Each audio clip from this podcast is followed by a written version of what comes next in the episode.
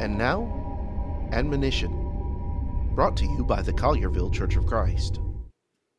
What things in our lives are not fitting for sanctified people, or as the New Testament refers to them, saints?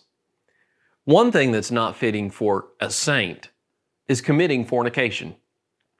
Committing fornication is having sexual interactions with someone who you have no right to be with because you're not married to them. We ought to keep our lives pure and holy before God, and fornication has no part in the life of a Christian. For more from the Collierville Church of Christ, visit colliervillecoc.org.